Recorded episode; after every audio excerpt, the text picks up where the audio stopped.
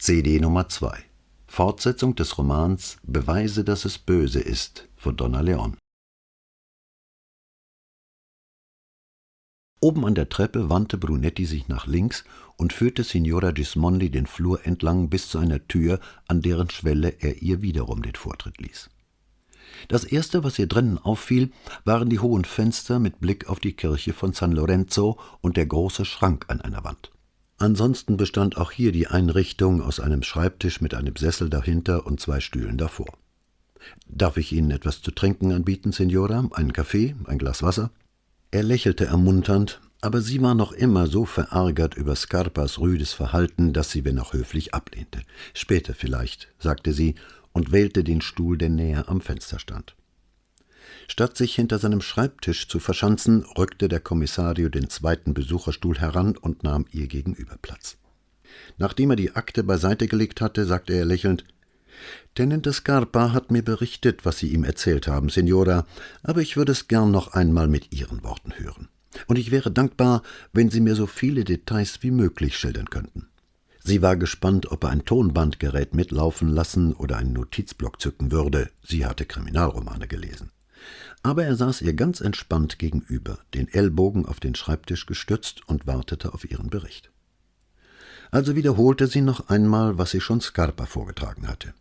Wie sie auf dem Heimweg von der Bank, wo sie den Scheck eingelöst hatte, Flori mit nichts als einer Plastiktüte in der Hand vor dem Haus angetroffen, wie Signora Battestini stumm vom Fenster auf sie herabgeschaut und mit unmissverständlichem Handzeichen strikte Verweigerung signalisiert hatte. Und Sie erinnern sich wirklich nicht, wie viel Sie ihr gegeben haben, Signora? fragte er, als sie geendet hatte. Sie schüttelte den Kopf. Nein, der Scheck belief sich auf tausend Euro. Auf dem Heimweg habe ich noch etwas eingekauft: Kosmetika, Batterien für meinen CD Walkman und noch verschiedene Kleinigkeiten, die ich inzwischen vergessen habe. Aber ich weiß noch, dass ich, als ich das Geld für Flori aus dem Portemonnaie nahm, ein paar Scheine zurückbehielt und ihr die übrigen, es waren lauter Hunderternoten, zusteckte. Sie rief sich die Szene ins Gedächtnis und versuchte sich zu erinnern, ob sie zu Hause das restliche Geld gezählt hatte. Nein, es waren an die sechs oder siebenhundert Euro. Genauer kann ich es nicht sagen. Sie sind sehr großzügig, Signora, versetzte er lächelnd. Aus Scarpas Mund hätte ein solcher Satz zynisch geklungen und das Gegenteil bedeutet. Dieser Mann wollte ihr damit schlicht ein Kompliment machen, und Signora Gismondi fühlte sich aufrichtig geschmeichelt. Ich weiß selber nicht, warum ich es getan habe, sagte sie versonnen. Aber sie stand ja buchstäblich auf der Straße, mit nichts als einem billigen Polyesterkittel und leinenen Turnschuhen, von denen einer an der Seite schon eingerissen war. Dabei hatte sie monatelang für die Alte gearbeitet. Ich weiß nicht genau, wann sie kam, aber die Fenster waren zu der Zeit jedenfalls noch geschlossen. Er lächelte. Das ist aber eine ungewöhnliche Datierungsweise, Signora.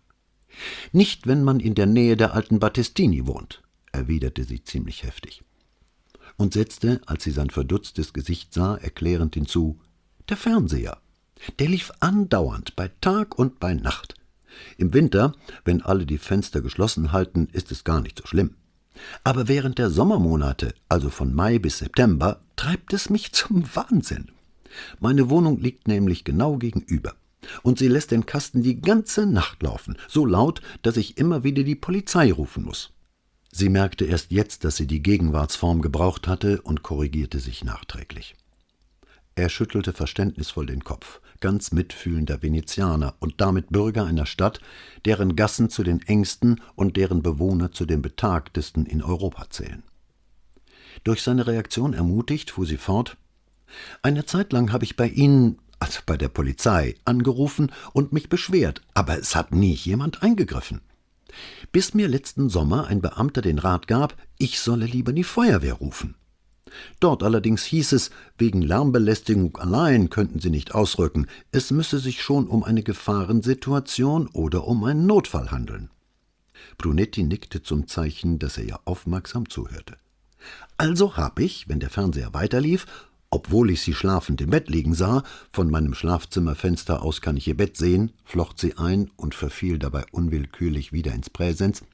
Dann habe ich die Feuerwehr gerufen und gesagt, ich könne die Signora nicht mehr sehen und Ihre Stimme nahm unwillkürlich jenen leiernden Tonfall an, in dem man einen vorgefertigten Text abzulesen pflegt, und hätte die Befürchtung, ihr sei etwas zugestoßen. Sie blickte auf und schmunzelte erst verstohlen, dann, als sie sein verständnisvolles Lächeln sah, frei heraus. Und nun waren sie gesetzlich verpflichtet zu kommen. Doch als ob ihr jäh die traurige Wirklichkeit wieder zu Bewusstsein käme, setzte sie ernüchtert hinzu, und jetzt ist ihr tatsächlich etwas Furchtbares zugestoßen. Ja, sagte Brunetti, in der Tat. Eine Weile herrschte Schweigen, bis er endlich fragte Könnten Sie mir mehr über diese Flori erzählen? Wissen Sie vielleicht auch, wie sie mit Nachnamen hieß? Nein, nein, antwortete Signora Gismondi, sehen Sie. Es war ja nicht so, als ob wir einander richtig vorgestellt worden wären. Wir sahen uns nur hin und wieder am Fenster, und dann, wie das so ist, lächelte man sich zu und grüßte, und ich fragte, wie es ihr geht, oder umgekehrt. Und gelegentlich wechselten wir auch noch ein paar Worte, nur so aus Freundlichkeit, ohne dass wir wirklich über etwas gesprochen hätten. Hat sie sich je über Signora Battestini geäußert? Die Frage klang nur neugierig, ohne jeden Hintergedanken.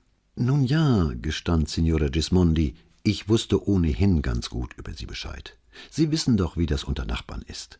Jeder ist über den anderen im Bilde. Und sie war alles andere als beliebt. Und dann dieser Fernseher, der pausenlos lief. Wenn ich Flori fragte, wie es mit der Signora gehe, dann zuckte sie nur lächelnd die Achseln, schüttelte den Kopf und sagte difficile oder so ähnlich, gerade genug, um mir zu verstehen zu geben, dass sie so ihre Erfahrung gemacht hatte. Sonst noch was? Hin und wieder rief ich drüben an und bat sie, den Fernseher leiser zu stellen, sagte Signora Gismondi und fügte erklärend hinzu, ich meine Flori. Signora Battestini hatte ich jahrelang angerufen, und manchmal war sie sehr nett und machte leiser, aber an anderen Tagen beschimpfte sie mich. Einmal knallte sie sogar den Hörer auf und stellte den Fernseher noch lauter, Gott weiß warum. Sie musterte ihn prüfend was er wohl von diesen Geschichten halten mochte, von diesem unseligen Kleinstadttratsch, denn mehr war es ja nicht. Allein er wirkte immer noch durchaus interessiert. Flori dagegen sagte jedes Mal Sie, Signora, und stellte den Ton leiser.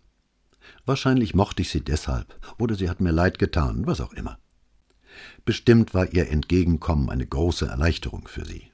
Es gibt doch nichts Schlimmeres als Geräuschbelästigung, nicht wahr? Besonders, wenn sie einen am Schlafen hindert. Es klang nach aufrichtigem Mitgefühl. Mitunter, vor allem natürlich im Sommer, war es unerträglich. Ich habe ein Haus in den Bergen in der Nähe von Trento, und es ging so weit, dass ich mich dorthin flüchten musste, nur um einmal eine Nacht durchzuschlafen. Kopfschüttelnd dachte sie an diese aberwitzigen Kämpfe zurück. Ich weiß, es klingt unglaublich, dass jemand sich dergestalt aus den eigenen vier Wänden vertreiben lässt, aber ich versichere Ihnen, es war so und dann setzte sie mit spitzbübischem Lächeln hinzu, bis sich auf die Feuerwehrleute stieß. Ach ja, aber sagen Sie, wie kamen die eigentlich zu ihr hinein? fragte Brunetti. Sie verriet es ihm mit sichtlichem Vergnügen. Die Haustür unten ist immer abgeschlossen. Der normale Zugang war ihnen also versperrt.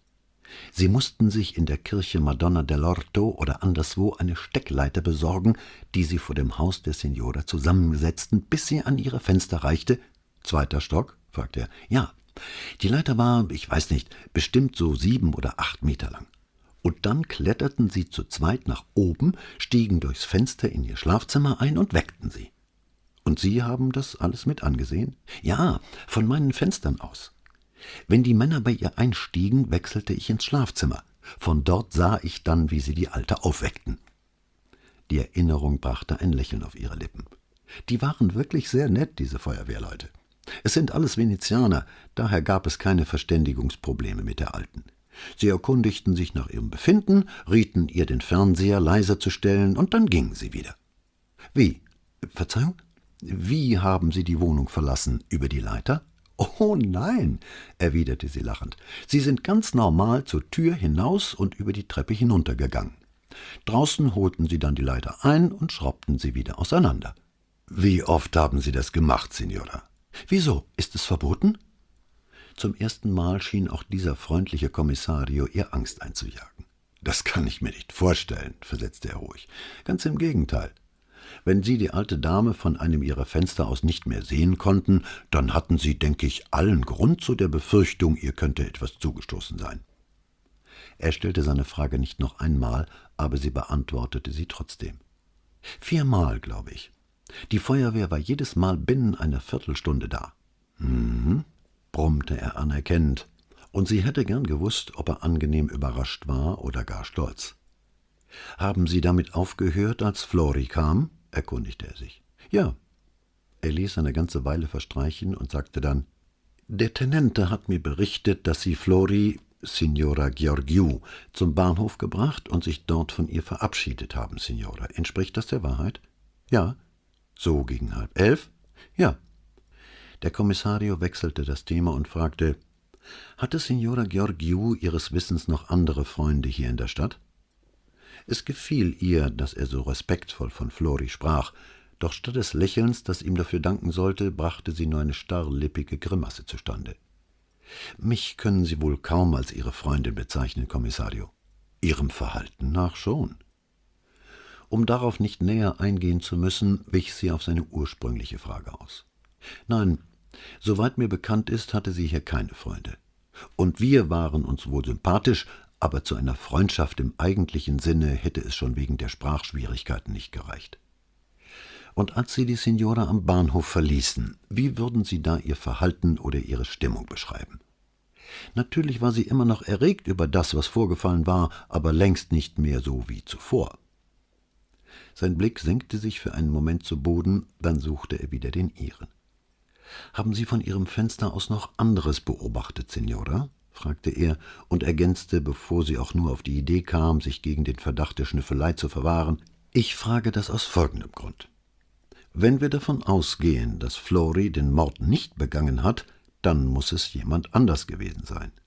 Und alles, was Sie mir über Signora Battistini sagen könnten, würde uns helfen, den wahren Schuldigen zu finden? fragte sie. Ganz recht, ja. Er hatte die Möglichkeit, Flori könnte unschuldig sein, so bereitwillig akzeptiert, dass ihr keine Zeit blieb, sich darüber zu wundern. Seit meinem Anruf in der Questura habe ich immerzu darüber nachgedacht, sagte sie.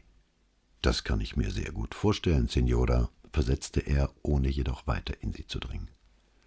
Über vier Jahre, seit ich die Wohnung gekauft habe, waren wir Nachbarn. Sie stockte, doch er machte keinerlei Anstalten, sie zur Eile zu mahnen. Ich glaube, ich bin im Februar eingezogen, jedenfalls war noch Winter.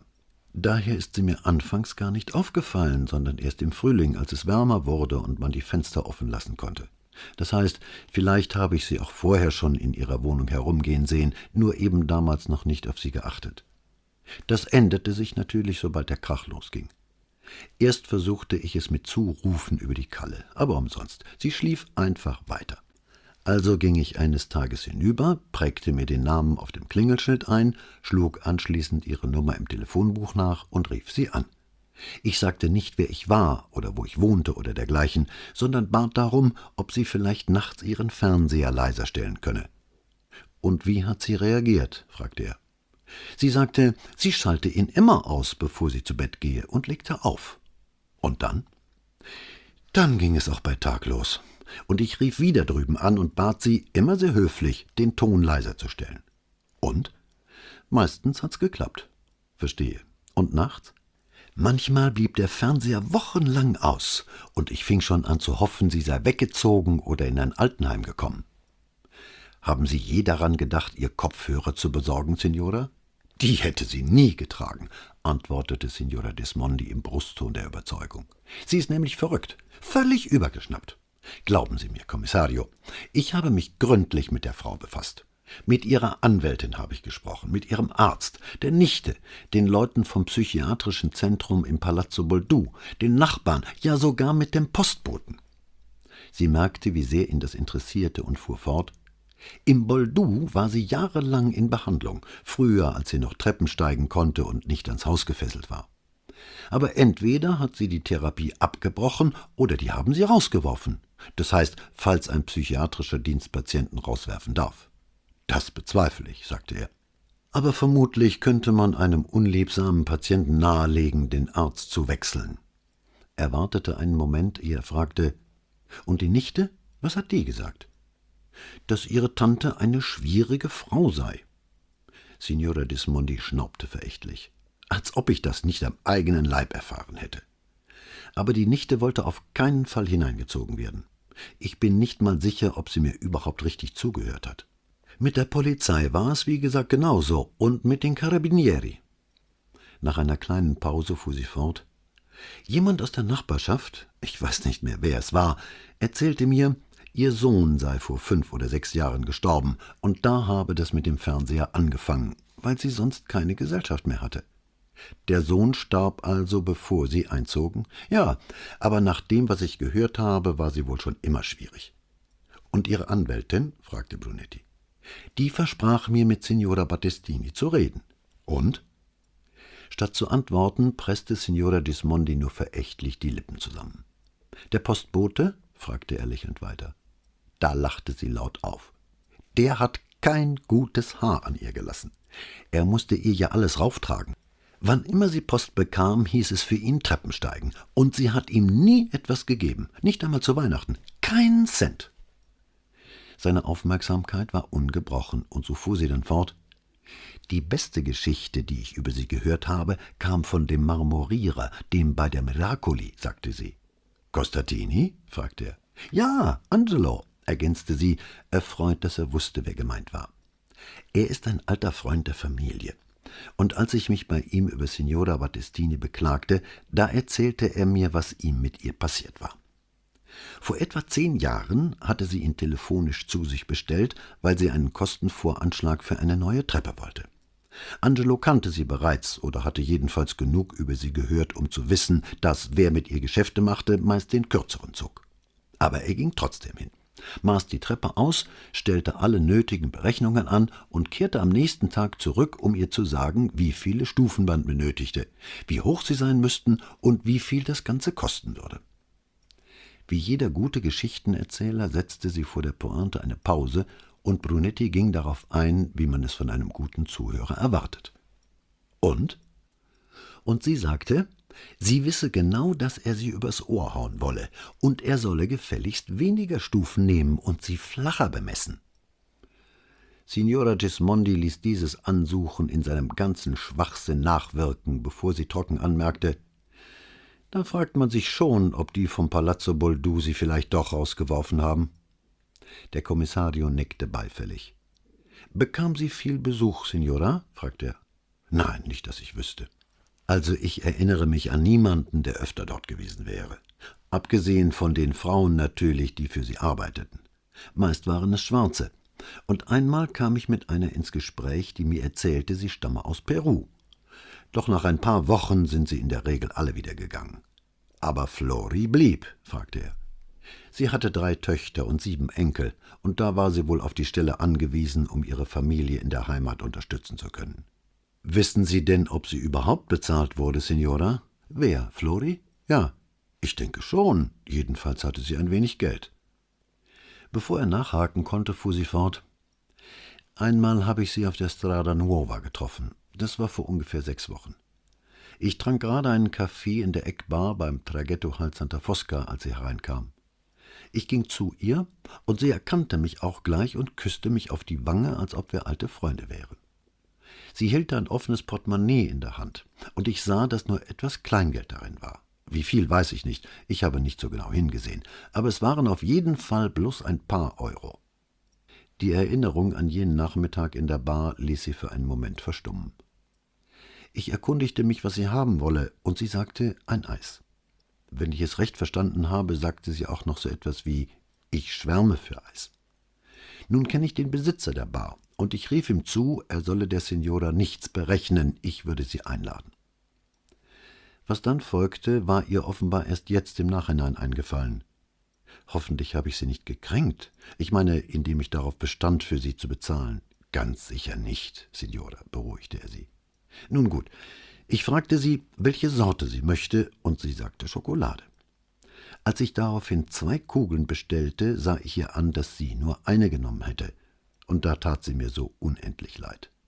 Tag und Nacht musste sie sich mit dieser schrecklichen alten Frau herumplagen und konnte sich noch nicht einmal zwei Kugeln Eis leisten. Lange Zeit herrschte Schweigen. Und das Geld, das Sie ihr gegeben haben, Signora? fragte er endlich. Eine spontane Geste, nichts weiter. Das Geld hatte ich für einen Auftrag erhalten, um den ich mich zwar beworben, das Honorar aber absichtlich so hoch angesetzt hatte, dass ich nicht damit rechnete, ihn zu bekommen. Es ging um Verpackungsentwürfe für ein neues Glühbirnenmodell, ein Projekt, das mich überhaupt nicht reizte. Doch ich erhielt den Zuschlag. Und die Arbeit ging mir so leicht von der Hand, dass ich fast ein schlechtes Gewissen hatte, so viel Geld dafür zu nehmen.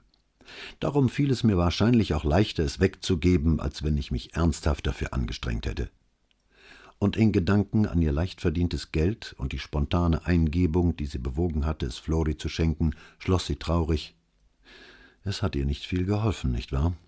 Sie hatte nicht mal die Chance, es auszugeben. Doch dann kam ihr eine Erleuchtung. Warten Sie, mir ist da gerade was eingefallen. Ich habe Flori ja nicht das ganze Honorar gegeben. Das restliche Geld habe ich hier gelassen, als ich nach England fuhr, weil ich ja dort keine Verwendung für Euros gehabt hätte. Die Scheine sind noch in meiner Wohnung. Das lebhafte Interesse in seinen Augen veranlasste sie fortzufahren. Mir brauchen Sie nicht, um zu beweisen, dass Sie Signora Battistini nicht bestohlen, sondern das Geld von mir hatte. Als er nicht antwortete, fuhr sie fort. Es waren lauter druckfrische Banknoten, wahrscheinlich alle aus einer fortlaufenden Serie. Wenn ich Ihnen also die gebe, die ich übrig habe, und wenn Sie die Seriennummern mit denen der Scheine vergleichen, die Flori im Zug dabei hatte, dann werden Sie sehen, dass sie niemanden bestohlen hat. Verwundert darüber, dass er so gar keine Begeisterung zeigte und insgeheim auch ein bisschen enttäuscht über den ausbleibenden Beifall, fragte sie: Na, wäre das etwa kein Beweis? Doch, versetzte er widerstrebend, das wäre ein Beweis. Aber, forschte sie weiter. Aber das Geld ist verschwunden. Wie ist denn das möglich? stammelte Signora Gismondi. Aber zwischen ihrer Frage und seiner Antwort verstrich so viel Zeit, dass letztere sich erübrigt hatte, als er endlich das Wort ergriff. Sie brauchte nur einen Augenblick nachzudenken, und ihr war klar, dass die Chance, einen solch hohen Geldbetrag unbeschadet durch die Instanzen und über die Schreibtische diverser Beamter zu schleusen, ungefähr so groß war wie die, einen Eiswürfel am Strand des Lido unbeschadet von Hand zu Hand weiterzureichen.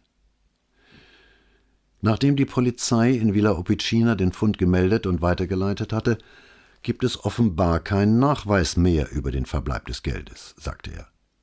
Warum erzählen Sie mir das, Kommissario? In der Hoffnung, dass Sie es niemandem weitersagen, antwortete er und versuchte dabei nicht, ihrem Blick auszuweichen. Fürchten Sie die schlechte Publicity? Es war mehr als ein Quäntchen Sarkasmus, das in ihrer Frage mitschwang, als ob sie sich bei Tenente Scarpa angesteckt hätte. Nein, nicht besonders, Signora. Trotzdem wäre es mir lieber, wenn hiervon nichts an die Öffentlichkeit käme so wie ich übrigens auch das, was Sie mir erzählt haben, für mich behalten werde. Und darf ich fragen, warum? Der Sarkasmus war aus ihrer Stimme gewichen, aber sie klang immer noch ziemlich skeptisch. Ganz einfach. Je weniger der Täter vom Stand unserer Ermittlungen weiß, desto besser für uns. Sie sagen der Täter, Kommissario. Heißt das, Sie glauben mir, dass Flori die alte Frau nicht getötet hat? Er lehnte sich in seinem Stuhl zurück und führte den Zeigefinger der linken Hand an die Unterlippe. So wie Sie Flori beschrieben haben, Signora, würde man sie kaum für eine Mörderin halten, geschweige denn eine, die auf so grausame Weise tötet. Ihre Anspannung wich, als sie das hörte. Sie vertraute ihm, und er fuhr fort Außerdem kann ich mir kaum vorstellen, dass sie mit einer Fahrkarte in die Heimat und ihrem Geldgeschenk in der Tasche noch einmal umkehren und die alte Frau töten würde, wie schwierig die auch gewesen sein mag. Brunetti zog einen Notizblock hervor und klappte ihn auf. Wissen Sie noch, was Signora Georgiou anhatte an jenem letzten Tag? Eins von diesen Kittelkleidern, die eigentlich längst aus der Mode sind. Vorn durchgeknöpft, kurzärmlich, aus Nylon oder Viskose, irgendein Kunststoff eben. Muss furchtbar gewesen sein bei der Hitze. Es war grau oder beige, jedenfalls ein heller Grundton mit einem kleinen Muster drin, an das ich mich allerdings nicht mehr erinnern kann. Trug sie dieses Kleid auch bei der Arbeit, also wenn Sie sie vom Fenster aus sahen? Signora Gismondi überlegte kurz. Ich denke schon. Entweder das oder eine helle Bluse mit einem dunklen Rock aber meistens hatte sie eine Schürze vorgebunden, darum kann ich über ihre Kleidung eigentlich nicht viel sagen.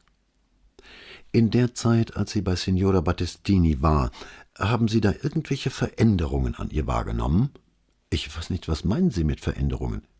Hat sie sich eine neue Frisur zugelegt oder ließ sie sich die Haare färben? Trug sie auf einmal eine Brille? Assunta Gismondi erinnerte sich an den weißen Haaransatz, der ihr aufgefallen war, als sie Flori an jenem letzten Tag, um sie zu beruhigen, in ein Café geführt hatte. Sie hörte auf, sich die Haare zu färben, sagte sie. Wahrscheinlich konnte sie es sich nicht mehr leisten. Wie kommen Sie darauf? fragte er. Haben Sie eine Ahnung, was Haare färben in dieser Stadt kostet? konterte sie und überlegte, ob er verheiratet und wenn ja, ob seine Frau in dem Alter war, wo man der natürlichen Haarfarbe schon ein wenig nachhelfen musste. Sie schätzte ihn auf fünfzig plus. Ohne den dichten Scheitel und die Fältchen um die Augen hätte er freilich jünger gewirkt. Paradoxerweise erschienen wiederum seine Augen ausgesprochen jung, klug, hellwach und von rascher Auffassungsgabe. Natürlich, sagte Brunetti, der den Sinn ihrer Frage offenbar sofort verstanden hatte. Können Sie mir sonst noch etwas über Signora Battestini erzählen? Irgendetwas, Signora, egal wie unwichtig oder belanglos es Ihnen vorkommen mag. Und ja, setzte er mit einem verbindlichen Lächeln hinzu, auch wenn es noch so sehr nach Klatsch klingt. Sie kam seiner Aufforderung bereitwillig nach. Ich glaube, ich erwähnte bereits, dass sie in der Nachbarschaft ziemlich verschrien war. Er nickte, und sie fuhr fort. Und die Leute wissen auch, dass sie mir sehr viel Ärger bereitet hat. Hier stockte sie kurz und flocht dann erläuternd ein, ich bin nämlich die Einzige, deren Schlafzimmerfenster zu ihrer Wohnung hinausgehen. Ich weiß nicht, ob die Schlafzimmer der anderen immer schon nach hinten zulagen oder ob sie ihre Wohnungen im Lauf der Jahre umgeräumt haben, um dem Lärm der Alten zu entgehen. Oder ob der erst in jüngster Zeit begonnen hat, warf er ein. Nein, widersprach sie umgehend. Jeder, mit dem ich gesprochen habe, hat mir versichert, dass es seit dem Tod des Sohnes so geht. Meine Nachbarn zur Rechten haben eine Klimaanlage und schlafen bei geschlossenen Fenstern. Und die alten Leute unter mir halten sowohl Fenster als auch Läden geschlossen. Ein Wunder, dass sie während der Sommermonate nicht ersticken. Sie merkte plötzlich, wie töricht und geschwätzig ihre Litanei sich anhören musste, brach ab und versuchte sich zu erinnern, wie sie auf dieses Thema gekommen war. Dann besann sie sich auf ihren Ausgangspunkt und nahm den Faden wieder auf. Wie gesagt, jeder in der Nachbarschaft kennt sie. Und sobald ich ihren Namen erwähne, werden die Leute redselig. Ich habe ihre Lebensgeschichte bestimmt schon ein Dutzend Mal gehört. Wirklich? Brunetti, der sich inzwischen doch Notizen machte, schlug eine Seite seines Blocks um und sah sie mit einem Lächeln an, das sie als Aufforderung verstand. Nun ja, sagen wir, ich kenne Details und Auszüge ihrer Lebensgeschichte. Und darf ich die auch erfahren? Also, sie lebte schon seit Jahrzehnten im selben Haus. Nach dem, was die Leute sagen, muss sie an die 80 gewesen sein, vielleicht auch älter, sagte Signora Dismondi. Sie hatte einen Sohn, aber der ist, wie gesagt, verstorben. Wenn man den Nachbarn glauben darf, war ihre Ehe nicht glücklich. Ihr Mann ist seit ungefähr zehn Jahren tot. Wissen Sie, was er von Beruf war?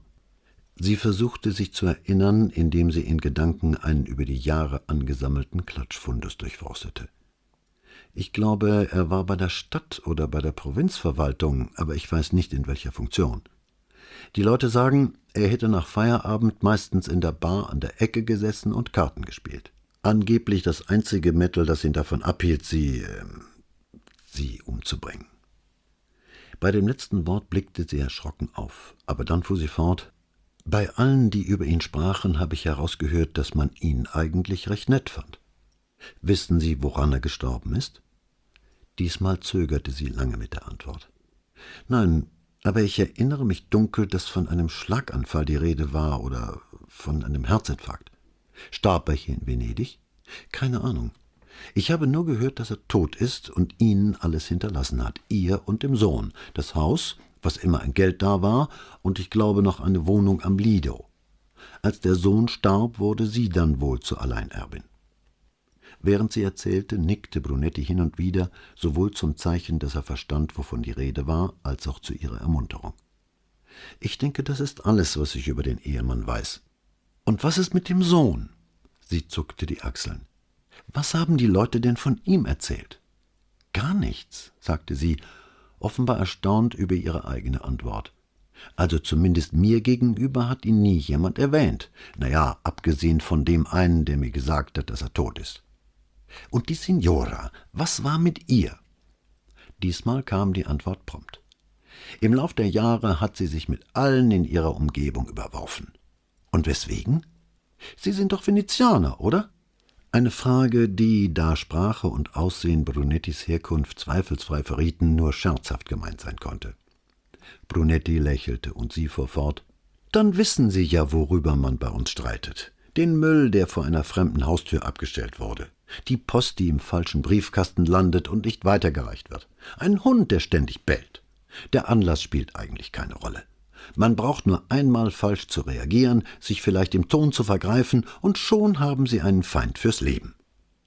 Und Signora Battestini gehörte offenbar zu denen, die mit Vorliebe falsch reagieren. Ja, sagte sie und nickte gleich zweimal bekräftigend. Gab es irgendeinen besonderen Vorfall? fragte er. Meinen Sie einen, der Ihren Widersacher zu einem Mord hätte verleiten können? Signora Dismondis Gegenfrage sollte ironisch klingen, was aber nicht recht gelang. Kaum. Wegen eines Nachbarschaftsstreits bringt man so schnell niemanden um. Andernfalls, ergänzte er mit einem mutwilligen kleinen Lächeln, wären Sie Ihrer eigenen Aussage nach am ehesten verdächtig. Doch ich kann Sie mir schwerlich als Mörderin vorstellen. Als sie ihn das sagen hörte, wurde ihr bewusst, dass dies eine der merkwürdigsten, zugleich aber auch angenehmsten Unterhaltungen war, die sie je geführt hatte. Soll ich Ihnen noch mehr Klatschgeschichten erzählen, oder wollen Sie hören, was ich mir für einen Reim darauf mache? fragte sie. Letzteres wäre, denke ich, hilfreicher, antwortete er. Und zeitsparender, orakelte sie aufs Geratewohl. Nein, nein, Signora, ich bin überhaupt nicht in Eile, bitte glauben Sie das nicht. Mich interessiert alles, was Sie zu sagen haben. Bei einem anderen Mann hätte das womöglich zweideutig geklungen, so als bemäntle er den Versuch, mit ihr zu flirten durch eine scheinbar seriöse Beteuerung, aber bei ihm nahm sie jedes Wort für bare Münze. Sie lehnte sich so entspannt zurück, wie ihr das in Gegenwart des anderen Polizisten unmöglich gewesen wäre. Mit ihm oder Männern seines Schlages hätte sie auch nie so offen reden können. Die Wohnung habe ich, wie gesagt, erst seit vier Jahren aber ich arbeite zu Hause und habe in der Regel ein offenes Ohr für die Leute, die mit mir reden wollen, schon weil ich die meiste Zeit allein bin mit meiner Arbeit. Sie besann sich kurz und ergänzte seufzend Das heißt, wenn ich bei dem Krach zum Arbeiten komme. Brunetti nickte. Er wusste aus Erfahrung, dass die meisten Menschen mitteilungsbedürftig sind und auch, wie leicht es fällt, ihnen mit echtem oder auch nur vorgetäuschtem Interesse eine Meinung zu jedem beliebigen Thema zu entlocken. Mit einem bitteren Lächeln fuhr Signora Gismondi fort. Und die Nachbarn, wissen Sie, die haben mir noch ganz andere Sachen über die Alte erzählt. Aber auch wenn ihre Geschichten noch so deutlich bezeugten, wie verhasst sie war, am Schluss beteuerte jeder unweigerlich, man müsse Mitleid haben mit ihr, denn sie sei schließlich eine arme Witwe, die obendrein das grausame Schicksal tragen müsse, ihr einziges Kind überlebt zu haben. Da er spürte, dass sie ihn gern noch weiter mit Nachbarschaftsklatsch versorgt hätte, fragte Brunetti, um was ging es denn bei diesen Geschichten, die man Ihnen sonst noch zugetragen hat, Signora? Zum einen um Ihren Geiz. Ich sagte Ihnen ja schon, dass sie dem Postboten nie ein Trinkgeld gab. Aber auch für sich hat sie offenbar immer nur das Billigste gewählt. Sie war imstande und marschierte durch die halbe Stadt, um fünfzig Lire an einer Packung Pasta zu sparen und mein Schuster sagte, er sei es irgendwann leid gewesen, dass sie dauernd versprach, beim nächsten Mal bekäme er sein Geld, um dann, wenn sie wiederkam, zu behaupten, sie hätte bereits bezahlt. Das ging so lange, bis er sich schließlich weigerte, weiter für sie zu arbeiten. Sie sah seinen Gesichtsausdruck und räumte ein, ich weiß natürlich nicht, wie viel Wahres daran ist. Sie wissen ja, wie sowas geht. Sobald jemand einen bestimmten Ruf hat, machen Geschichten die Runde, bei denen es bald nicht mehr darauf ankommt, ob das, was erzählt wird, sich wirklich so zugetragen hat oder nicht. In der Tat war Brunetti seit langem mit dieser unheilvollen Kettenreaktion vertraut. Ja, er hatte Menschen gekannt, die deswegen ermordet und andere, die dadurch in den Tod getrieben wurden. Signora Gismondi fuhr fort, Manchmal habe ich erlebt, wie sie die Frauen, die bei ihr arbeiteten, anschrie, dass man es über den ganzen Campo hinweg hören konnte. Sie erhob die schlimmsten Vorwürfe, bezichtigte die Frauen der Lüge oder des Diebstahls. Oder sie beschwerte sich über das Essen, das sie ihr gekocht hatten, oder darüber, wie ihr Bett gemacht war. Und ich bekam das alles mit, zumindest im Sommer, es sei denn, ich schottete mich mit Kopfhörern ab. Manchmal sah ich eine der Frauen am Fenster und winkte oder lächelte hinüber, wie man das halt so macht. Und wenn ich eine von ihnen auf der Straße traf, grüßte ich oder nickte ihr zu. Signora Dismondi blickte verlegen zur Seite, wohl weil sie vorher noch nie darüber nachgedacht hatte, warum sie sich so verhielt. Wahrscheinlich wollte ich Ihnen zu verstehen geben, dass nicht alle Menschen so sind wie die alte oder vielmehr nicht alle Venezianer. Brunetti nickte zum Zeichen, dass er das sehr wohl nachvollziehen konnte. Eine von ihnen, sie kam aus Moldawien, fragte mich eines Tages, ob ich vielleicht Arbeit für sie hätte. Ich musste ihr sagen, dass ich leider schon seit Jahren dieselbe Zugehfrau habe. Aber sie wirkte so verzweifelt, dass ich mich umhörte und eine Freundin fand, deren Putzfrau gerade gekündigt hatte. Die übernahm dann diese Jana und war sehr zufrieden mit ihr und lobte sie als ehrlich und fleißig. Signora Gismondi lächelte kopfschüttelnd über die eigene Redseligkeit. Jedenfalls erzählte Diana meiner Freundin, dass Signora Battestini ihr ganze 7000 Lire, das war noch vor der Euro-Umstellung, die Stunde gezahlt habe.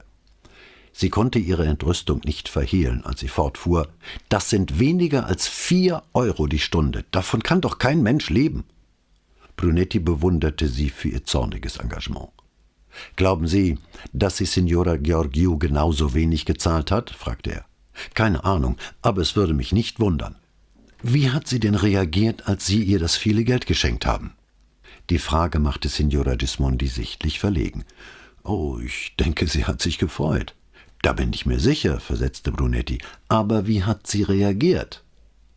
Signora Gismondi senkte den Blick auf ihre im Schoß gefalteten Hände. Sie hat geweint, sagte sie und setzte nach einigem Zögern hinzu und versucht mir die Hand zu küssen.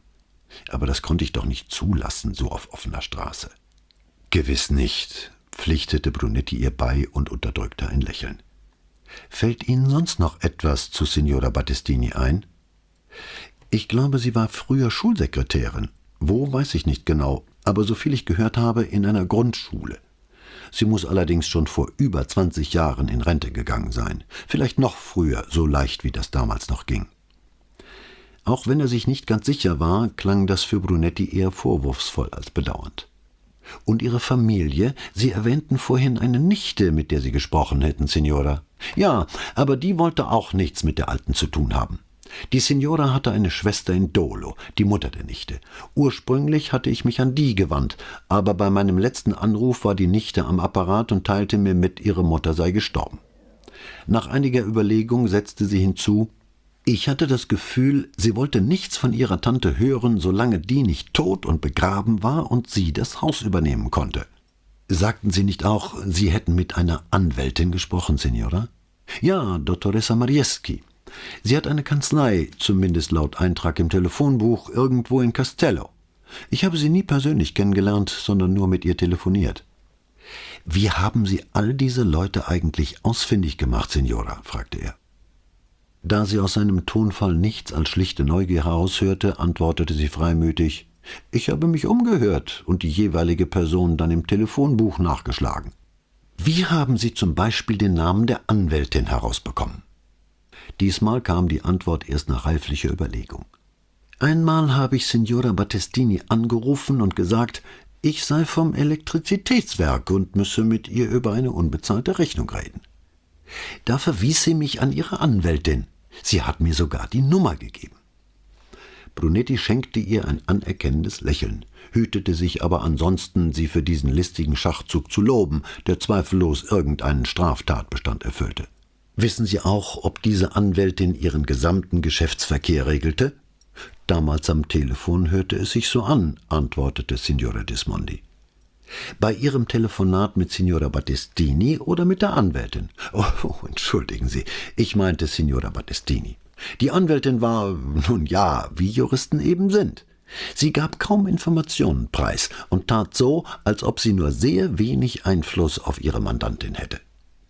Treffender hätte man die bewährte Taktik der Advokatengilde kaum beschreiben können. Doch statt ihr zu ihrer scharfsinnigen Beobachtungsgabe zu gratulieren, fragte Brunetti Meinen Sie, dass von all dem, was Sie da in Erfahrung gebracht haben, etwas wichtig sein könnte für uns? Ich fürchte, das kann ich nicht beurteilen, Kommissario, gab sie lächelnd zurück. Die Nachbarn fanden sie jedenfalls durch die Bank unausstehlich. Und wenn ihr Mann überhaupt zur Sprache kam, dann hieß es, er sei ein schlichtes Gemüt gewesen, ohne besondere Merkmale, und die beiden hätten keine glückliche Ehe geführt. Falls Brunetti erwartet hatte, dass sie das mit der Bemerkung kommentieren würde, an Signora Battistinis Seite hätte wohl kaum ein Mann glücklich werden können, so sei er sich getäuscht. Tut mir leid, wenn ich Ihnen nicht recht weiterhelfen konnte, sagte sie und deutete damit an, dass sie das Gespräch langsam beenden wollte. Im Gegenteil, Signora. Ich würde sagen, Sie waren uns eine große Hilfe. Sie haben uns nicht nur davor bewahrt, einen Fall abzuschließen, der noch nicht zur Genüge ausermittelt wurde, sondern uns darüber hinaus auch gute Gründe dafür geliefert, unsere ursprünglichen Schlussfolgerungen zu revidieren. Womit er ihr indirekt zu verstehen gab, dass zumindest er es nicht für nötig hielt, die Glaubwürdigkeit ihrer Aussage zu prüfen. Brunetti erhob sich und trat mit ausgestreckter Hand auf sie zu. Ich danke Ihnen für Ihr Kommen und für Ihre Offenheit, Signora. So wie Sie hätten nicht viele gehandelt. Signora Dismondi, die darin eine indirekte Entschuldigung für Scarpas arroganten Auftritt sah, schüttelte dem Kommissario die Hand und verließ sein Büro. Nachdem die Frau gegangen war, kehrte Brunetti an seinen Schreibtisch zurück und dachte nach über das, was er eben gehört hatte. Zunächst aus Scarpas Sicht und dann von Signora Gismondi persönlich. Sie hatte ihm eine völlig plausible Geschichte erzählt. Leute verreisten, und während sie fort waren, ging das Leben in der Stadt seinen Gang. Oft genug hielten die Abwesenden keine Verbindung mit daheim, sei es um das Gefühl des Fernseins besser auskosten zu können, sei es, weil sie, wie im Falle der Signora, uneingeschränkt in eine fremde Sprache oder Kultur eintauchen wollten. Warum hätte eine allem Anschein nach so vernünftige und ehrliche Frau wie Signora Dismondi eine solche Geschichte erfinden und trotz der Einwände, die Scarpa mit Sicherheit erhoben hatte, daran festhalten sollen. Brunetti konnte sich keinen einleuchtenden Grund vorstellen. Viel leichter war es, an der Lauterkeit von Scarpas Motiven zu zweifeln. Hätte er Signore Gismondis Aussage akzeptiert, so wäre das gleichbedeutend mit dem Eingeständnis gewesen, dass die Polizei sich übereilt für eine bequeme Lösung des Verbrechens entschieden hatte. Und natürlich hätte man eine Erklärung für den Verbleib des von der Polizei beschlagnahmten und dann verschwundenen Geldes finden müssen. Beides hatte Tenente Scarpa zu verantworten. Vor allem aber müsste, sofern man Signora Dismondis Geschichte Glauben schenkte, der Fall Battestini neu aufgerollt werden. Besser gesagt, man wäre genötigt, über drei Wochen nach dem Mord die Ermittlungen erstmals ernsthaft in Angriff zu nehmen. Brunetti war, als Signora Battestinis Leiche gefunden wurde, im Urlaub gewesen.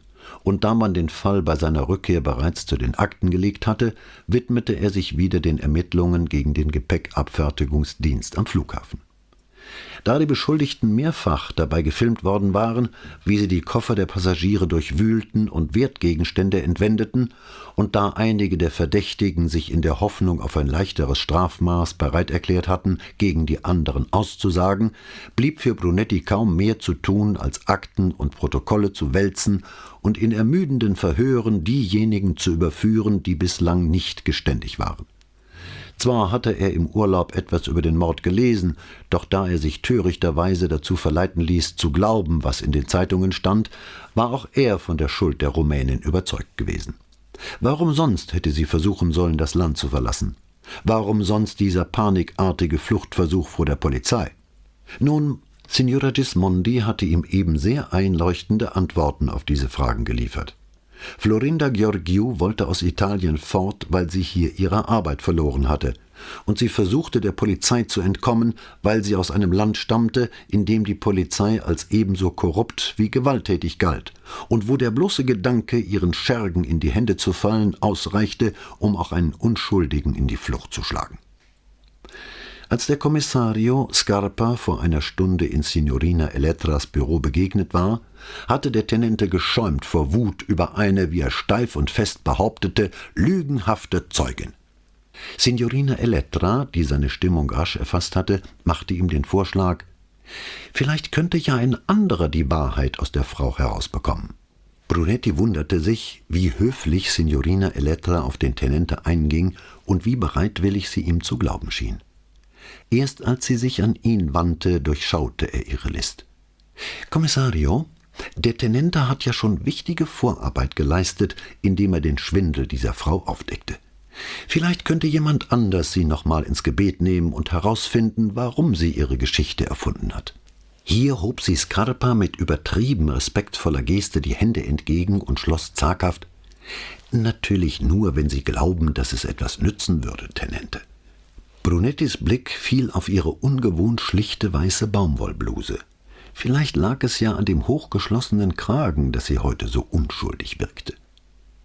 Ein Schatten huschte über Scarpas Gesicht und bezeugte sein tief verwurzeltes Misstrauen gegenüber Signorina Elettra, aber bevor er etwas sagen konnte, nahm Brunetti das Wort. Schauen Sie mich nicht an, Signora. Ich stecke mitten in der Flughafensache. Mir bleibt keine Zeit für solche Mätzchen.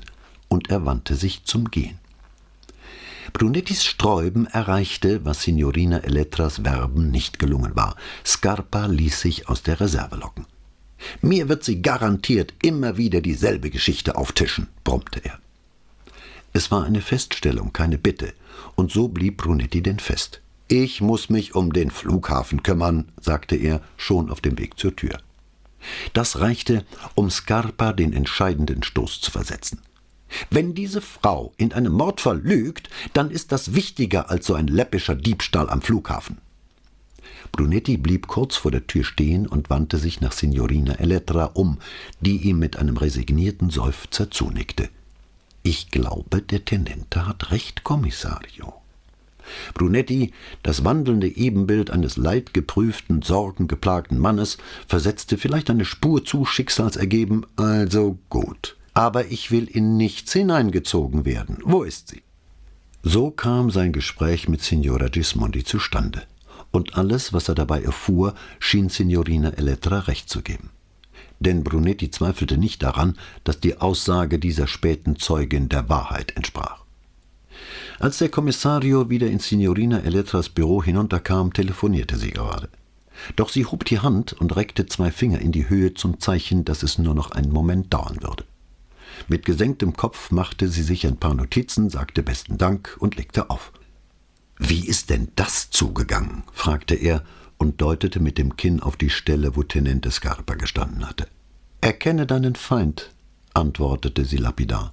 Und was heißt das? fragte er. Scarpa hasst sie, aber gegen mich ist er nur wahnsinnig misstrauisch.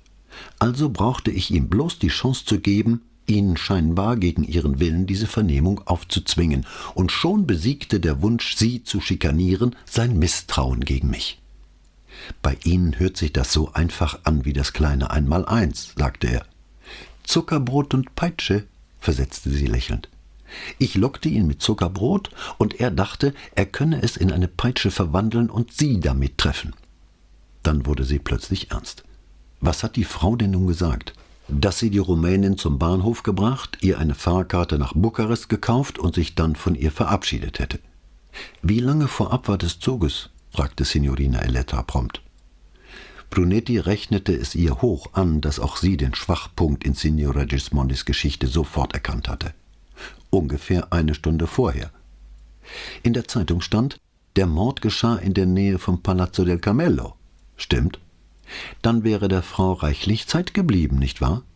Ja. Und? Warum hätte sie die Alte töten sollen? fragte er.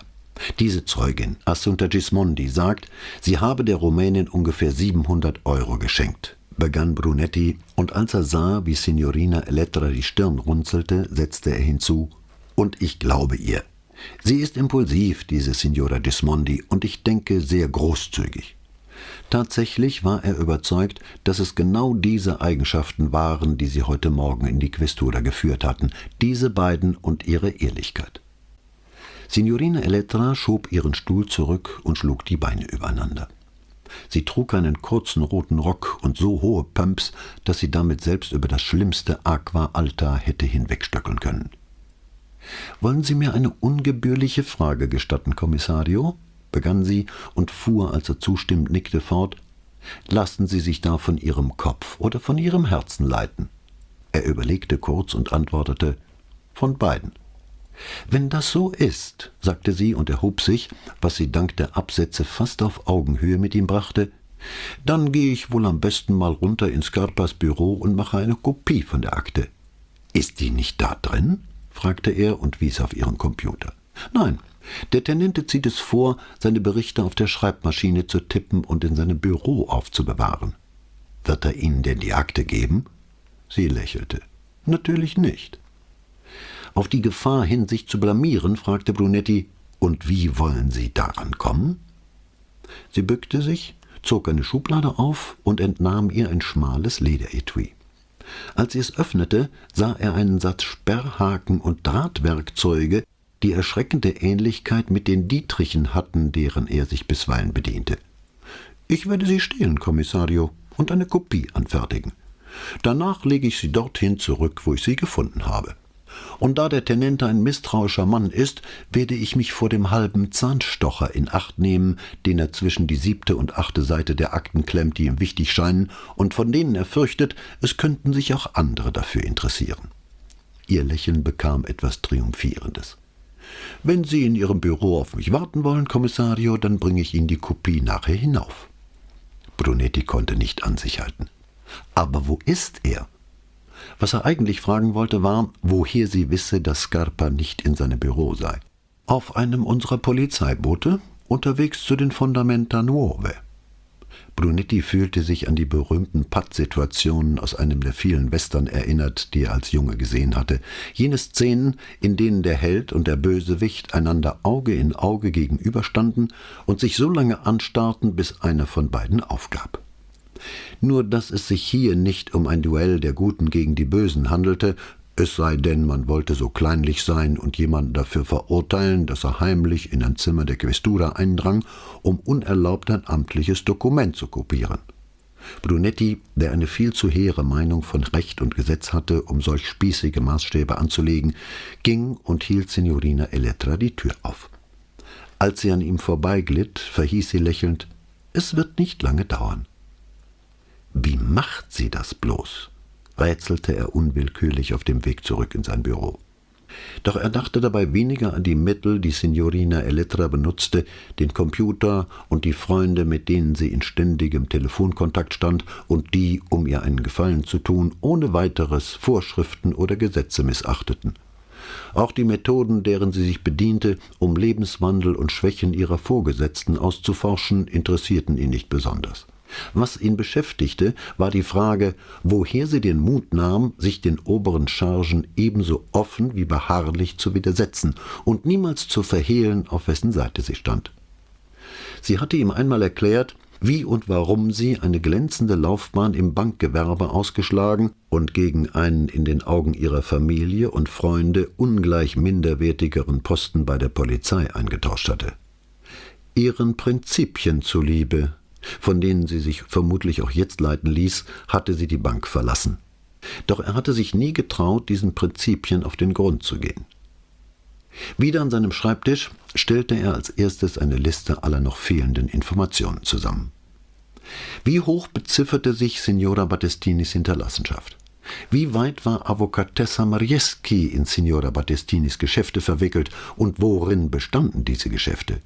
Hatte der Name der Toten respektive ihres Mannes irgendwann Eingang in die Polizeiakten gefunden. Was wussten die Nachbarn über eventuelle Streitigkeiten der Alten? Und gab es, was nach drei Wochen kaum wahrscheinlich war, aussagewillige Zeugen, die am Mordtag außer der Rumänin noch jemanden beim Betreten oder Verlassen der Wohnung gesehen hatten. Außerdem würde er noch mit dem Hausarzt der Alten sprechen müssen. Kaum war Brunetti mit seiner Liste fertig, erschien Signorina Elettra. Bevor sie sein Büro betrat, hatte sie ganz gegen ihre Gewohnheit vorsorglich angeklopft. Haben Sie auch eine Kopie für Vianello gemacht? fragte er. Kommissario, antwortete sie, legte ihm einen Schnellhefter auf den Schreibtisch und hielt einen zweiten, genau gleich aussehenden in die Höhe. Wissen Sie, wo er ist? Brunetti vermied tunlichst, das Wort er besonders zu betonen, damit es sich nicht so anhörte, als hätte sie die Ohren sämtlicher Mitarbeiter der Questura mit Computerchips bestückt und könne sie nun alle über eine Satellitenverbindung von ihrem Rechner aus überwachen. Er sollte heute Nachmittag im Haus sein, Kommissario. Haben Sie reingesehen? fragte er und deutete auf den Ordner. Nein, er glaubte ihr. Dann werfen Sie doch einen Blick in Vianellos Kopie, bevor Sie sie abgeben. Er brauchte ihr nicht zu erklären, warum er das vorschlug. Natürlich, Kommissario. Möchten Sie, dass ich die auffälligsten Punkte gleich überprüfe? Früher hätte er noch gefragt, was sie damit meine, aber inzwischen kannte er sie gut genug, um zu wissen, dass ihre Punkte vermutlich mit den Notizen auf seinem Schreibtisch übereinstimmten, und darum beließ er es bei einem Ja bitte, mach ich gern, flötete sie und ging. Zu oberst in dem Hefter lag der Obduktionsbericht. Aus langjähriger Erfahrung sah Brunetti als erstes nach, wer ihn unterzeichnet hatte, und war erleichtert, als er Rizzardis krakelige Schrift erkannte. Signora Battestini war zum Zeitpunkt ihres Todes 83 Jahre alt gewesen. Nach Ansicht des Pathologen hätte sie gut und gern noch zehn Jahre vor sich gehabt. Herz und alle übrigen lebenswichtigen Organe waren in ausgezeichneter Verfassung. Sie hatte mindestens einmal entbunden, sich aber irgendwann später einer Totaloperation unterzogen.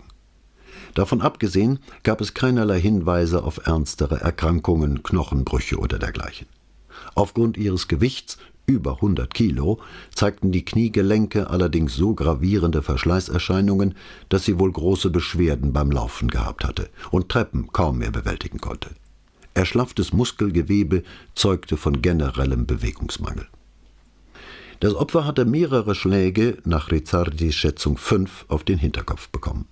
Welcher davon tödlich gewesen war, ließ sich nicht feststellen, da allesamt mehr oder weniger dieselbe Stelle getroffen hatten. Als unmittelbare Todesursache musste ohnehin ein massiver traumatischer Schock angenommen werden. Der Mörder, mutmaßlich Rechtshänder, war entweder sehr viel größer als sein Opfer oder er hatte im Stehen auf die sitzende Frau eingeschlagen.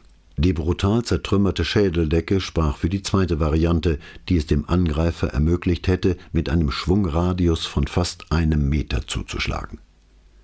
Rizzardi enthielt sich jeglicher Spekulation bezüglich der Tatwaffe, ob er von der bei der Leiche gefundenen Statue Kenntnis hatte, ging aus dem Bericht nicht hervor. Darin war lediglich von einem klobigen, zwischen einem und drei Kilo schweren Gegenstand aus Holz oder Metall die Rede, der aufgrund der Schädelverletzung eine Reihe horizontal verlaufender Kerben oder Rillen aufweisen müsse. Dem Obduktionsergebnis angeheftet war der Laborbefund, demzufolge die Verzierungen an der Bronzestatue mit dem Splittermuster der zertrümmerten Schädeldecke übereinstimmten. Die Blutspuren an der Statue waren identisch mit der Blutgruppe von Signora Battestini. Es gab keine Fingerabdrücke. Unmittelbar hatten Trauma und hoher Blutverlust den Tod herbeigeführt. Doch selbst wenn man das Opfer früher gefunden und die Blutung hätte stillen können, wäre die alte Frau aufgrund der massiven Verletzung des Hirngewebes und der daraus resultierenden neurologischen Schäden nicht mehr zu retten gewesen. Die Spurensicherung hatte den Tatort offenbar bestenfalls oberflächlich untersucht. Nur in einem Zimmer waren Fingerabdrücke gesichert worden, und die vier Fotos in der Akte, ausschließlich Aufnahmen von der Leiche, vermittelten kaum einen Eindruck vom Zustand des Mordzimmers und erst recht nicht von der hastigen Durchsuchung, die dem Bericht zufolge noch vor Eintreffen der Polizei stattgefunden hatte. Ob diese Nachlässigkeit darauf zurückzuführen war, dass man die Rumänin vorschnell für schuldig befunden hatte, konnte Brunetti nicht beurteilen. Er hoffte jedenfalls, dass solche Schlampereien nicht mittlerweile an der Tagesordnung waren. Die Unterzeichner des Tatortprotokolls ließen sich anhand der paar unleserlichen Initialen nicht ermitteln. Als nächstes stieß er auf den Pass, den Florinda Georgiou bei sich geführt hatte. Wenn der gefälscht war, wie lautete dann der wirkliche Name jener Frau, die man in Villa Opicina beigesetzt hatte? Nicht einmal das wusste er, denn der Bericht machte keine näheren Angaben über die Grabstätte.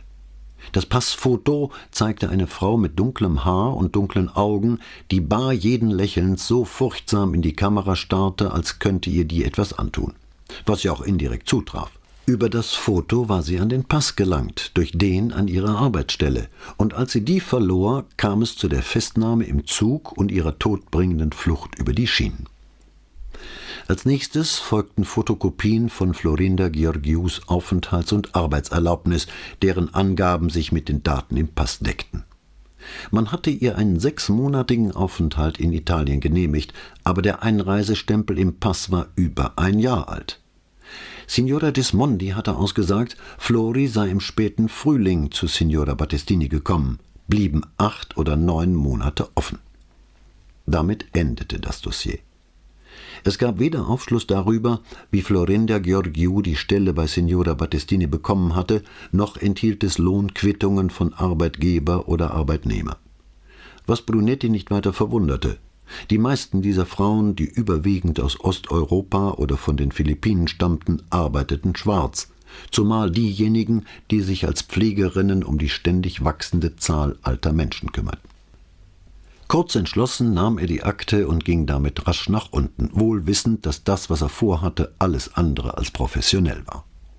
Doch als er Signorina Elettras Büro betrat, sah sie ihm so unbefangen entgegen, als ob sie ihn schon erwartet hätte. Ich habe die Einträge im Ufficio Stranieri für das Veneto überprüft, begann sie und setzte eilig hinzu, keine Angst, das war ganz legal. Wir haben die Daten alle hier in unserem Computer. Ohne darauf einzugehen, fragte er, und was haben Sie herausgefunden? Dass Florinda Georgiou eine makellos rechtsgültige Arbeitserlaubnis besaß, sagte sie, lächelte dabei aber so verheißungsvoll, dass er unwillkürlich nachhakte. Und weiter? Der auf ihren Namen ausgestellte Pass wurde noch von drei anderen Frauen benutzt. Wie bitte? Drei, wiederholte sie. Eine hier in Venedig, eine in Mailand und eine in Triest. Aber das ist doch unmöglich. Sollte man meinen, räumte sie ein, aber es ist nun mal Tatsache. Bevor er fragen konnte, ob es sich um ein und dieselbe Frau handle, die sich in verschiedenen Städten um Arbeit beworben hatte, erklärte sie, eine von ihnen nahm eine Stelle in Triest an, während die hier gemeldete bei Signora Battistini arbeitete. Und die dritte? Weiß ich noch nicht. Ich habe Probleme mit Mailand. Statt um Auflösung dieses Rätsels zu bitten, fragte er, Gibt es denn dafür keine Zentralkartei oder wenigstens eine übergeordnete Behörde? Im Prinzip schon, bestätigte sie. Aber die Provinzen sind nicht untereinander vernetzt und unser Archiv erfasst außer Venedig nur noch das Veneto. Wie haben Sie es dann überhaupt herausbekommen? fragte er gespannt, aber ohne Skrupel vor der Rechtmäßigkeit ihrer Methoden. Nach reiflicher Überlegung antwortete sie ich glaube, das sage ich Ihnen lieber nicht, Kommissario. Das heißt, es wäre ein leichtes, eine technisch so komplizierte Antwort zu erfinden, dass Sie damit nichts anfangen könnten. Doch ich gehe lieber den ehrlichen Weg und sage Ihnen klipp und klar, dass ich darüber nicht sprechen möchte. In Ordnung, versetzte Brunetti, wohl wissend, dass sie recht hatte. Aber Sie sind sich doch sicher. Sie nickte. Und als hätte sie seine Gedanken gelesen, sagte sie, die Fingerabdrücke eine Anspielung auf die großspurigen Pläne der Regierung, binnen fünf Jahren die Fingerabdrücke aller Bewohner des Landes, Italiener wie Zuwanderer, komplett in einer Zentraldatei zu erfassen. Brunetti hatte gelacht, als er das erste Mal von diesem Vorhaben hörte. Die Bahn kann ihre Züge nicht auf den Schienen halten, Schulen stürzen beim leisesten Erdbeben ein, drei Leute können denselben Pass benutzen, und die da oben wollen über 50 Millionen Fingerabdrücke katalogisieren. Ein englischer Freund des Kommissario hatte einmal behauptet, das Leben in Italien sei nicht viel anders als das in einer Looney Bin. Und obwohl Brunetti damals keine Ahnung hatte, was genau dieses Tollhaus sein noch wo es sich befinden sollte, hatte er dem Freund aufs Wort geglaubt. Ja, mehr noch. Er hielt dessen Vergleich für die treffendste Deutung Italiens, die er je gehört hatte. Wissen Sie, wo die anderen Frauen sich aufhalten, Signorina? Haben Sie ihre Adressen? Die in Triest ja, aber nicht die in Mailand. Haben Sie alle Provinzen einbezogen? Nein, nur den Norden. Bei den anderen wäre es reine Zeitverschwendung. Da unten kümmert sich keiner groß um so etwas wie Aufenthaltsgenehmigungen oder Arbeitserlaubnis. Wie immer, wenn er die eigenen Vorurteile aus dem Mund eines anderen vernahm, wurde ihm schmerzlich bewusst, wie überheblich sie klangen. Da unten, im Süden. Wie oft hatte er diese abfälligen Bezeichnungen nicht nur gehört, sondern auch selber benutzt. Er glaubte zwar, dass er sich zumindest vor den Kindern nie so geäußert hatte, wenigstens nicht in jenem verächtlichen und geringschätzigen Ton, dem er gleichwohl so oft begegnete. Aber der Kommissario konnte nicht leugnen, dass er schon längst zu der Überzeugung gekommen war, der Süden sei ein unlösbares Problem, ein krimineller Sumpf, der fortbestehen würde, lange nachdem er, Brunetti, aufgehört hätte, sich beruflich dafür zu interessieren.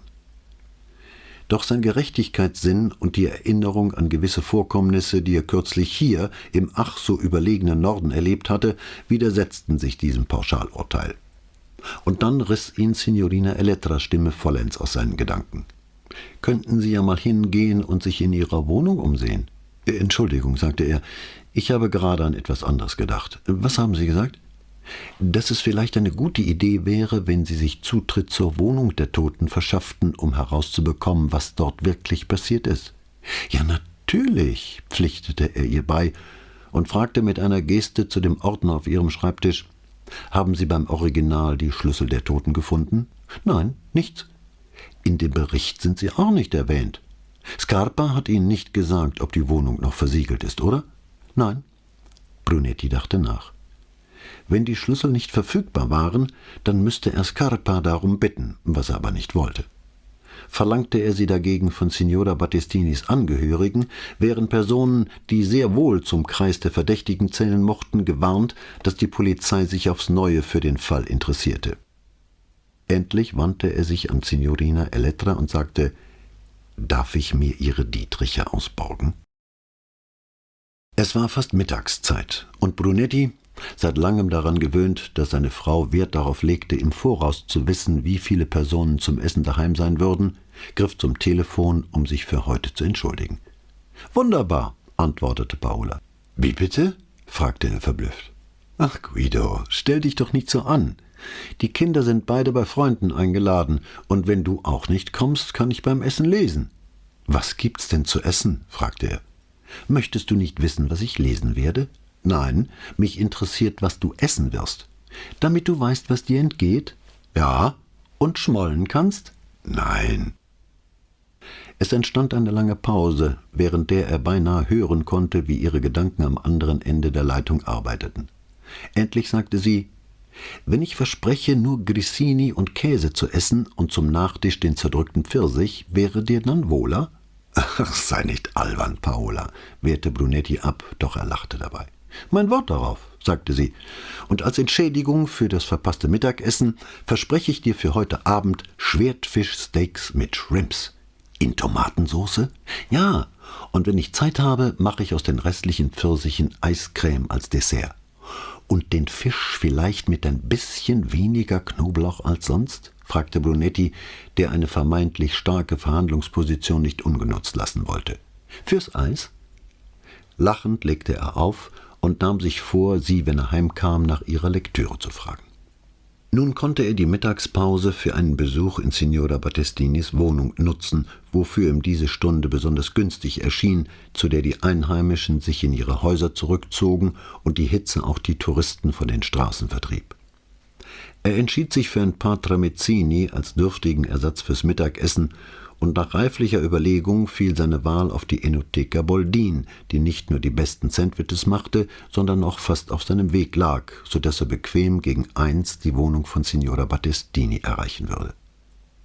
Der Kater, der auf den Namen Olga hörte, schlief auf seinem Stammplatz vor der Bar, und Brunetti sah mit Freuden, dass sein Fell endlich nachgewachsen war, auch wenn es den seidig grauen Schimmer von früher nicht wiedererlangt hatte. Die geheimnisvolle Krankheit, der Olga vor drei Jahren anheimgefallen war, wurde in der Nachbarschaft lebhaft diskutiert und hatte die abenteuerlichsten Deutungen erfahren. Nach einer Version hatte man den Kater mit Säure übergossen, eine andere führte seine entsetzliche Kahlheit auf eine plötzliche Allergie zurück. Unabhängig davon, welcher Lesart sie anhingen, hatten sich zahlreiche Stammgäste der Enoteca Boldin an den Tierarztrechnungen beteiligt, darunter auch Brunetti, der jetzt auf dem Weg in die Bar über die schlafende Katze hinwegstieg. Nicht einmal im Zustand geistiger Entrückung konnten zwei Tramezzini mit Prosciutto und Zucchini und seien sie noch so gut und zwei Glas Weißwein als Mittagessen durchgehen, aber der Gedanke an Paolas kümmerliche Knabberstangen nebst Käse und angeschimmeltem Pfirsich machte ihm sein Los halbwegs erträglich. Als er vor dem Haus anlangte, waren die Fensterläden geschlossen. Da das einzige Klingelschild den Namen Battistini trug, konnte er sich nicht seiner üblichen List bedienen und aufs Geratewohl bei jemandem läuten unter dem Vorwand, er wolle zu einem Nachbarn, dessen Namen er auf dem Klingelbrett gelesen hatte.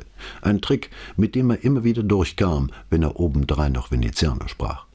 Heute aber würde er auf Signorina Elettras Dietriche zurückgreifen müssen. Er unterdrückte den Impuls, sich umzuschauen und zu vergewissern, dass er nicht beobachtet wurde. schob die Hand in die Jackentasche und fischte den kleinsten Dietrich heraus.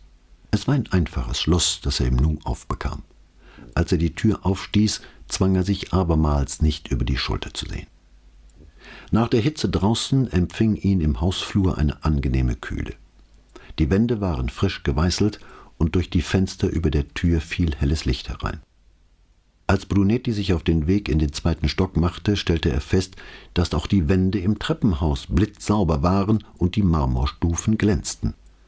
Ein Namensschild an der Wohnungstür erübrigte sich, da Signora Battestini ja über das ganze Haus verfügt hatte.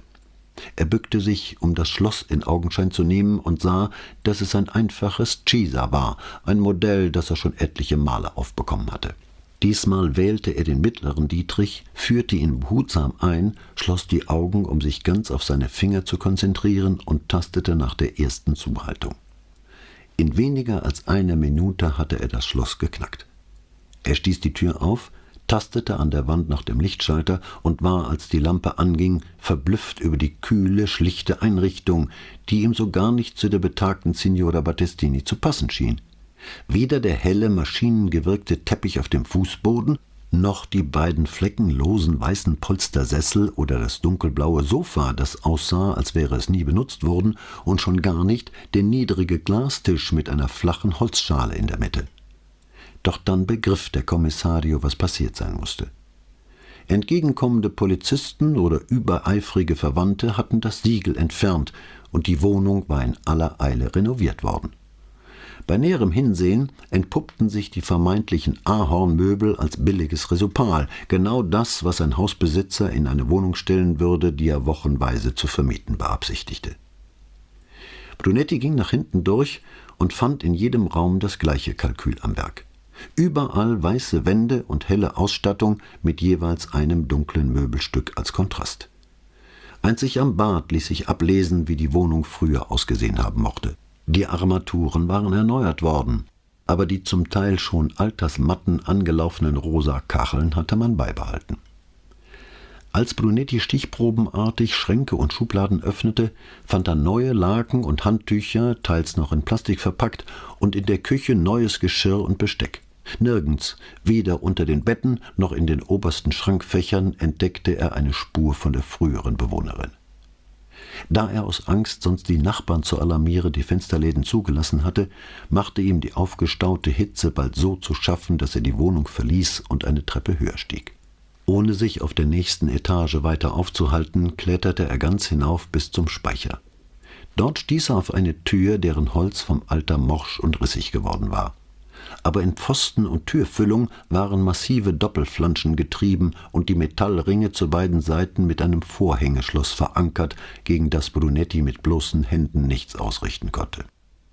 Also kehrte er in Signora Battistinis Wohnung zurück, wo er lange vergebens nach einem Werkzeug suchte. Am Schluss holte er aus der Küche eins der neuen und offenbar noch unbenutzten Messer aus rostfreiem Stahl und machte sich abermals auf den Weg zum Dachboden. Zur Fortsetzung bitte CD Nummer 3 einlegen.